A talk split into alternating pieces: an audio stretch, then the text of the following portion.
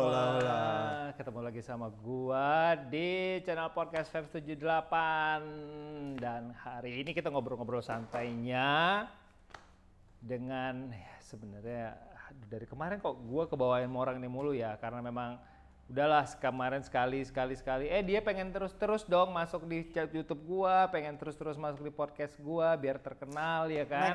Nextnya lu nggak usah ikut aja. Ya. Gua sebentar lagi mau nextnya lu nggak usah ikut, gua aja ambil alih. Dia yang mau jadi Fives 78. Ada Om Cem, Right Like Cem. Halo Om Cem, apa kabar? Halo semuanya. Ketemu lagi ya kita ya setelah episode yang lalu mengenai Superbike klasik di YouTube yang kita bahas, terus RC30 waktu itu sempat kita omongin, terus kasus viral minggu lalu soal moge-moge yang kabur waktu di stopin polisi. Nah kali ini tuh gue pengen ngajak Cem untuk ngobrolin karena dia adalah salah satu suhunya motor-motor tua, ya kan? Tangkap ya kata-kata gue ya, tua. Klasik. Jadi kita kali ini coba khusus ngebahas motor-motor klasik dan gimana sih sekarang motor klasik itu perannya di dunia permotoran Indonesia dan seberapa susah untuk nyari dan seberapa besar opportunity untuk menghidupkan kembali motor-motor klasik ini sebagai motor-motor yang bisa dikenang dan sekaligus bahan investasi kedepannya gitu ya, karena sebenarnya di podcast ini di channel YouTube sempat gue bahas waktu itu dan sempat kita bahas bahwa ada unsur nostalgia, ada unsur investment, tapi kali ini kita ngebahas tuh kayak gimana cara huntingnya, lu kok bisa nemu aja sih, terus susah nggak sih, repot nggak sih ngerawatnya atau ngerestorasinya susah nggak sih, terus kemana biasanya lo nge-restore motornya, terus ada tempat-tempat khusus nggak? Mungkin lebih banyak ke arah situ omongannya, jadi lebih ngebahas hal-hal yang memang cukup detail lah kali ini. Ya Cem ya? Siap, mari kita kupas tuntas. Kupas tuntas bersama Right Like Cem. Nah, oke Cem. Follow. Tolong ya di follow guys ya, kasihan banget. Yang ini tolong di foto. Lu berapa sih udah followers lu? 50.000 ya. Oh 50.000? 50.000. Kurangin 49.000? Enggak, kurang nolnya. Ya tolong di follow teman-teman biar dia sampai 10.000 dia bisa 2 swipe up gitu loh. Saya mau ada yang centang-centangnya itu loh. Oh, centang nanti dulu, saya aja belum punya kalau gaya-gayaan. Dia mau bisa yang swipe up. Mbak itu dijual akunnya. Nah, menurut lo gimana sih cara hunting motor sports bike klasik? Kita khusus ngomongin sports bike klasik ya, kita nggak ngomongin yang vintage yang lain, yang custom atau motor-motor lawas kayak Harley, BMW, GSR 25 yang kayak gitu-gitu yang jangan lama-lama nggak. Kita khusus kayak ngebahas tuh lah, kayak yang minggu lalu kita bahas lah sebelumnya, terus RC30, sports bike klasik lah, Kawasaki ZRX7, Gixxer 750 gitu, CBR 400, CBR 2,5 4 silinder kayak gitu-gitu loh Cem. Oke, sip. Jadi sebelum kita bahas itu gue mau ngomong begini. Jadi dia selalu ngomong gitu ya, sebelum kita ke situ kita ngomongin di belakang kayak paling bener, udah pasti bener. Oh iya. Pasti ya, makanya gue ajak lu sih. Terus. Gini. Zamannya kita main motor, zamannya situ main motor, zamannya papi kamu main motor, ada yang sudah main motor. Hah? Bener nggak? Iya juga. Iya bener. Terus maksudnya apa? Jadi yang naik motor, itu penonton kok mau ngelempar. Gimana ini? Saya agak tercekam. Gimana ini? Kita punya audiens. Jangan menyebar teror ya. Jadi gini, kita itu kan main motor, orang-orang taunya sekarang itu R1M, taunya ZX10R. Panigale. Taunya apa lagi? Jixer 1000, HP4, BMW S1000R. Pada zamannya dulu itu ada juga jagoan-jagoannya di eranya. Pada eranya masing-masing. Jadi om-om kita tuh dulu, omnya saya itu berarti mbahnya kamu tuh. ya. Om saya itu dulu itu udah main motor. Maksud, ya, zaman saya masih jadi bergejil tuh. Saya bergejil kayak nama judul ini kayak bekakas gitu, bergejil. Oh, iya, bekakas. Saya jadi artis bekakas. Oke. Tolong followers bekakas tolong follow dia. Jadi itu udah ada gitu. Udah di pada saat itu idola-idola sport bike itu memang sudah ada di zamannya. Lihat kita sebut early 80s, mid 80s itu dimulainya itu oleh Suzuki. Di GSX-R 750. Oke. Ya, habis itu Honda bikin tahun 87 VFR 750R. Yeah. Yamaha juga bikin OW01 FZR 750R. Itu semuanya legend-legend tuh. Ya, legend-legend. Yeah. Legend-legend. Jadi yang mau gue ngomongin itu adalah pada saat itu, pada zaman itu pun ya itu udah jadi idola gitu. Motor-motor itu udah jadi motor-motor poster bike. Yeah, yeah. Poster bike yang gak punya motornya tapi punya posternya gitu loh. Yeah, yeah. Di kamar, ya kan? Gue tuh dulu pada waktu masih kecil itu poster di rumah gue itu poster motor sama poster Playboy, gitu kan ya? Kamu rusak ya? Lo kan itu udah punya seni, udah punya foto Playboy sih? Gimana sih? Nah itu, jadi itu kecepatan tua dia zamannya. Bacol. Jadi terus begitu, jadi kalau lu bilang gimana huntingnya motor-motor itu, nah jadi kita harus tadi itu kebalik situ dulu. Jadi kita harus tahu dulu nih, pada zaman itu hero-nya itu siapa, motor yang mana, gitu. Karena kalau sekedar tua, sekedar banyak. Klasik banyak gitu. Tapi kan dari sekedar dari kumpulan motor-motor tua itu mana nih legend-legendnya yang mana? Lu harus tahu. Karena dulu. Legend-legend ini yang punya nilai. Betul, yang punya nilai itu adalah motor-motor yang legend ini, orang yang diidolakan pada saat itu. Itu yang punya value untuk investment. Value itu juga bisa dilihat dari berbagai pertimbangan. Value itu dari segi pada saat itu motor itu legend itu kenapa? Legend karena penjualannya. Karena misalnya karena juara balapan. Karena juara balapan, karena penjualannya, karena breakthrough teknologi. Iya kan, kayak karena apa? Dulu ada yang nanya gue tuh, Marlin nanya sama gue kemarin, bener nggak sih Suzuki GSX-R awal seri pertama itu adalah motor yang pakai oil cooled pertama?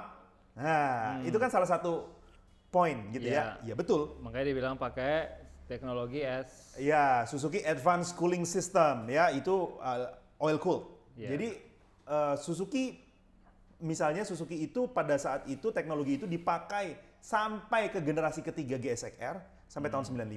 Kayak Suzuki nemuin S-Rad lah. Ya, S-Rad itu adalah kan sistem Suzuki Ram Air Direct ya, Suzuki Ram Air Direct.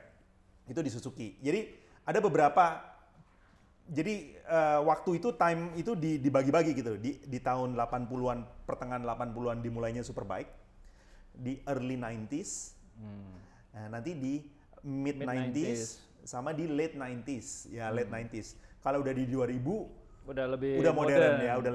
Jadi kita nggak usah bahas itu, nggak sport bike class. Jadi oke, di fase pertama di mid 80s sampai tahun 90-an itu apa aja sih legendnya gitu lah. Nah balik lagi, gimana cari motor-motor itu? Ada beberapa orang-orang atau om-om kita dulu itu udah passionate, mereka import itu motor ke sini. Either dulu buat balap di Ancol, zaman di Ancol, either buat koleksi pribadi. Yeah. Karena motor-motor itu pada zamannya nggak murah memang. Betul. Yang legend-legend itu memang awalnya nggak murah. Ada motornya di Indonesia gitu loh. Gue tuh nggak pernah pengen, tapi karena susah ya, gue nggak pernah prioritasin untuk cari motor di luar negeri. Ya, cari yang lokal. Cari dulu. Yang ada di sini. Karena gue percaya masih ada orang-orang yang simpen. Ya, terbukti lo menemukan RC30 itu contohnya VFR 750. Ya, out of nowhere tiba-tiba ada gitu ya, diambil gitu ya.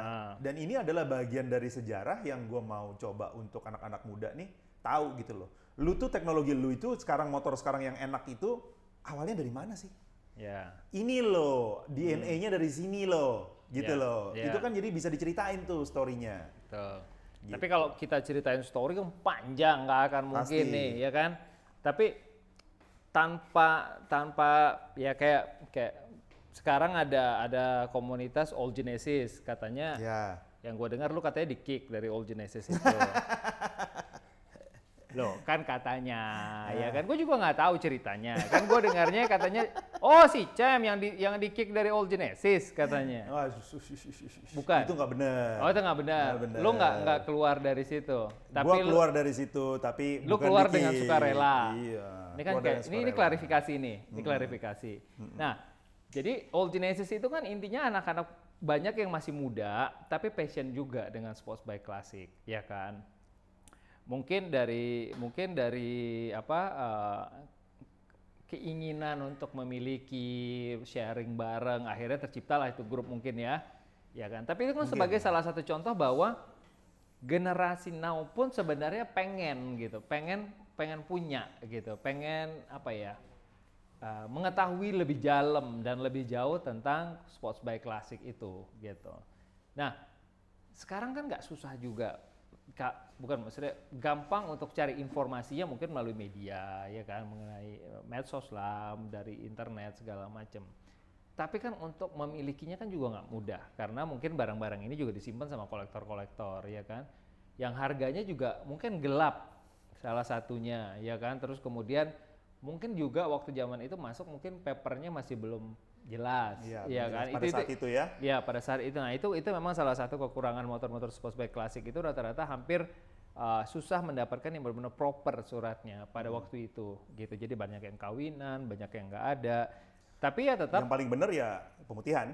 Iya, banyak yang waktu itu sempat zaman dulu ada pemutihan kan, gitu. Nah tapi mungkin jumlahnya nggak banyak ya, gitu. Terus apa sih tips-tipsnya buat anak-anak sekarang kalau misalkan mau selain belajar histori tentang sports bike klasik gitu ya, karena selain punya value untuk investment ini kan juga sebenarnya motor yang masih bisa dinikmatin dipakai gitu, punya daya wow tersendiri di mata orang-orang gitu. Ketika lo pakai satu brand yang orang jarang lihat kan pasti wow lu punya ya itu motor gitu, kayak gitu loh. Gua rasa begini Feb, dari mobil sampai motor gua rasa konsepnya sama aja. Ya betul. Sesuatu yang indah itu adalah apabila motor itu sudah berumur tapi masih cakep banget. Terawat original, masih bagus banget. Jelas. Itu orang pasti respect. Ya, karena konsepnya kalau motor tua itu lebih cenderung lebih untuk ke original dibanding yang udah dimodifikasi. Kalau dimodifikasi dihakimi masa, Feb. Nggak boleh. Mungkin kalau motor modern sih nggak ada masalah ya. Tapi kalau motor klasik kita lebih cenderung konsepnya itu adalah back to the original, as much as possible partnya semuanya. Justru ada part racingnya ngurangin value-nya. Justru kebalikan. Oke. Jadi gua liatnya begini, motor atau mobil kalau udah basicnya itu adalah kalau dia rapi, original, kinclong, udah pasti orang pay respect. Ya. Apalagi lu punya motor yang legend dengan kondisi yang pristine gitu ya. Udah pasti itu akan lebih direspect sama orang. Itu udah pasti. Nah, ada dua macam orang itu kenapa motor-motor itu bisa sampai di sini.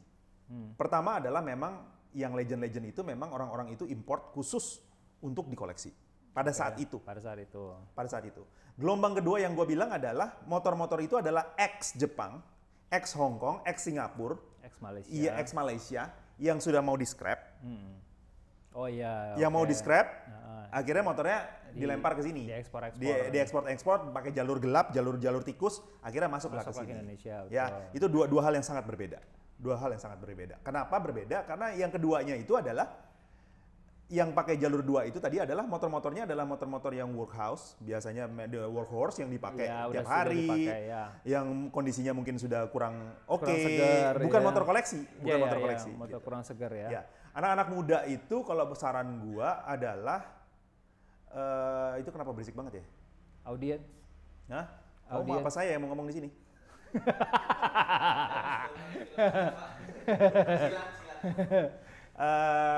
Gua rasa gue jadi nggak enak nih moodnya nih anjing.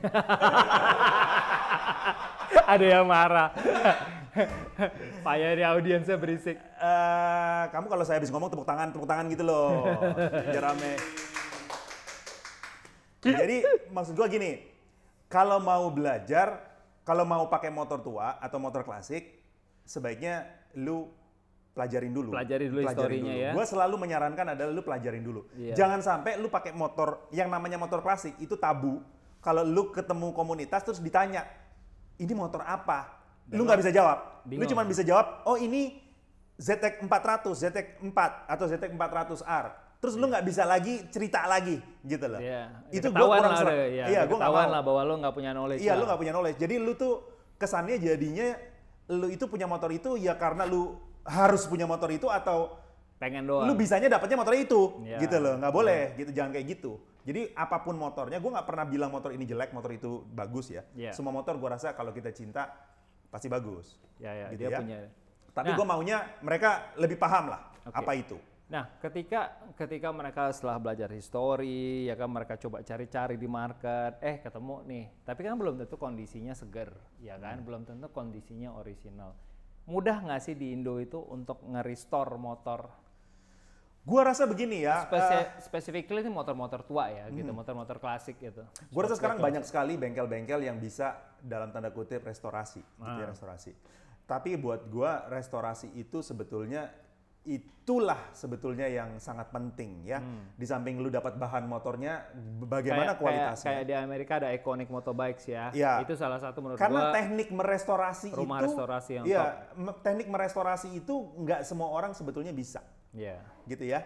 Nggak semua orang itu bisa. Jadi dari cara pengecatannya, dari cara spare part, sourcing spare partnya, dari cara dia merenew. Contoh nih ya, botol-botol kayak botol radiator tuh, Feb. Yeah. Itu tuh sebetulnya bisa di-renew dengan chemical khusus. Yeah. Ya, contoh plastik-plastik hitam itu bisa direstorasi dengan chemical khusus yeah. supaya bisa hitam, bener-bener hitam lagi tuh. Oh. Kayak situ, gitu ya. Jadi... Ya udah ya, kita selesai dulu ya podcast kita kali ini. Salah saya. Terima kasih. Belum selesai nih. Kurang ajar. Cuma sedikit loh. Yang punya podcast di celah-celah. Sensi dia. Sensi. Jangan bawa-bawa hitam di sini. Bawa-bawa Wakanda boleh. Jadi ya itu ada beberapa teknik-teknik yang namanya restorasi dan gua rasa lu tergantung budgetnya juga ya. Lu nggak bisa berharap lu bayarnya sedikit terus lu maunya hasilnya bagus. Dong, iya. Hasilnya istimewa, istimewir. Gitu karena ya, restorasi bisa. Itu butuh waktu, butuh passion, ya? Ketelatenan, malah kadang-kadang bengkel-bengkel restorasi itu. Dan lo masih tahu restorasi itu kan lo mesti harus punya contohnya, precedence-nya. Jadi lo mesti cari ya. Katalog-katalog lama. Yang harus dihindarin tuh begini, Fer. Lo punya motor tua, duit lo ngepas, gitu ya. Lo bisanya beli motor tua, terus lo mau motor tua itu jadi bagus, hasilnya nanti jadi berantakan. Ya nggak bisa. Karena gini, satu kuncinya adalah lu kalau mau main motor tua itu nggak murah. Betul.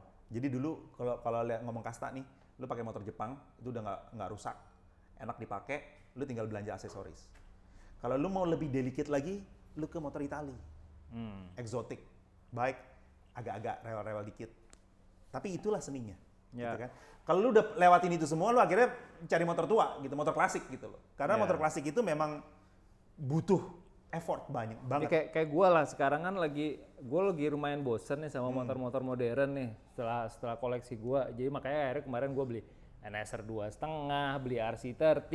Abis ini gue nggak tahu gue dapat barang tua apa lagi. Tapi karena ya dan gue udah ngalamin ngerestore sih setengah mati sih lamanya. Ya duitnya kan, aja kasih saya yang beli nanti tenang. Aman.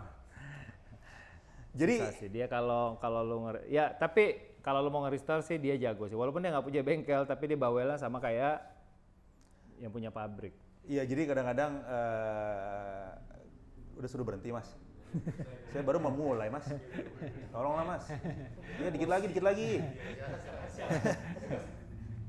Jadi buat gue memang orangnya agak bawel. Tapi dalam artian baik ya. Dalam artian gue tuh tidak pernah mencemooh orang atau apa gitu. Gue cuma pengen mereka itu semua bisa lebih baik. Ya bisa lebih baik karena kita saling mengkoreksi, saling belajar. Gue juga masih belajar, bukannya suhu, masih belajar juga. Tapi ya paling nggak kita sama-sama level 1 lah, sama-sama lah, ya, sama-sama kan. Belajar lah. Ya jadi yang paling keblinger itu adalah lu budgetnya pas-pasan, lu mau dapatnya motor tua, terus lu mau balikin lagi itu motor jadi bagus lagi, akhirnya belepotan. Partnya pakai CDI Sogun, ya yang penting nyala, gitu, yang penting nyala. Terus spare partnya kanibal sana kanibal sini pakai apa pakai ini. Nggak boleh. Nah, itu yang salah, gitu jangan. Jadi sayang, gitu loh. Jadi kalau gue bilang sih sebenarnya dalam hal ini itu pertama lo pelajari dulu deh sejarahnya motor-motor itu. Kemudian yang kedua, kamu berisik banget sih ya. Penonton berisik. Kalau lapar di sebelah sana, Mas, ya. Satu, kita harus pelajari dulu sejarahnya, ya kan. Kemudian cari source-nya, ya kan. Cari kalau bisa motornya yang less restorasi. Tapi kalau mau restorasi paling harus lengkap. Sediain waktu. Paling nggak motornya lengkap. Iya, lengkap lah. Terus nyari partnya pelan-pelan, ya kan. Bukan duit yang kecil, tapi once itu completed, itu kesenangannya luar biasa. Oh, dan itu rewarding value, sekali. Iya, value investment-nya lu nggak bisa nilai. Jadi ketika ada orang mau bilang, gue bayarin deh motor lo. Gue lu bisa dengan sembarangan bilang, lo berani bayar berapa? Nah, kayak gitu loh. Jadi di situ satu nilai hasil restorasi investment lo terhadap satu motor klasik gitu. Makanya sekarang hidup lagi nih cerita motor klasik itu gara-gara itu sebenarnya. Jadi termasuk banyak juga kolektor-kolektor yang mulai goreng-goreng harga, pedagang yang mulai goreng-goreng harga juga. Tapi karena apa? Karena peminatnya mulai naik, trennya mulai ada, dan kemampuan belinya juga ada. Dan ini juga lagi digandrungi juga dengan generasi-generasi sekarang. Jadi bukan cuma generasi masa lalu yang pengen nostalgia, enggak, tetapi generasi sekarang yang pengen tahu dan pengen hits dengan cara yang berbeda. Itu yang gue bilang sih, gitu. So itu aja sih jangan dari gue dan dari Om Cem. Jangan lupa lo follow lagi dia, kan kasihan dia masih dikit followersnya. Sebenarnya saya kalau ngomong 1 jam belum selesai. Ya, ini gue harus cut karena kalau enggak dia nggak selesai. Gue bisa tidur di sini, bangun besok pagi dia masih ngoceh, itu masih bisa kayak gitu. Jadi kita akhiri sampai di sini, sampai podcast next. Ini podcast kita kedua, nanti di season kedua ini. Nanti kalau banyak pertanyaan nanti kita ngomong lagi. Iya, nanti kasih aja apa bahan yang kira-kira lu mau Om Cem bahas lagi dengan gue. Jangan banyak-banyak karena gue juga nggak berharap dia ada sering-sering di podcast gue, ya. Jadi mungkin cuma sekali aja mungkin dalam 10 tahun cukup. Aduh, ya kan? Amplop mana amplop? Kan boros, gua harus kasih dia makan, kasih dia minum, rugi ya kan gak ada gunanya. Jadi itu aja guys, kasih komen semua di YouTube gua ini, nanti di channel YouTube-nya. Thank you for listening and supporting kita punya podcast channel Fives 78. Oke. Sampai ketemu di next episode. Sampai kita akan bahas selamat beribadah puasa. Selamat menaikkan ibadah puasa ya. Ciao ciao guys.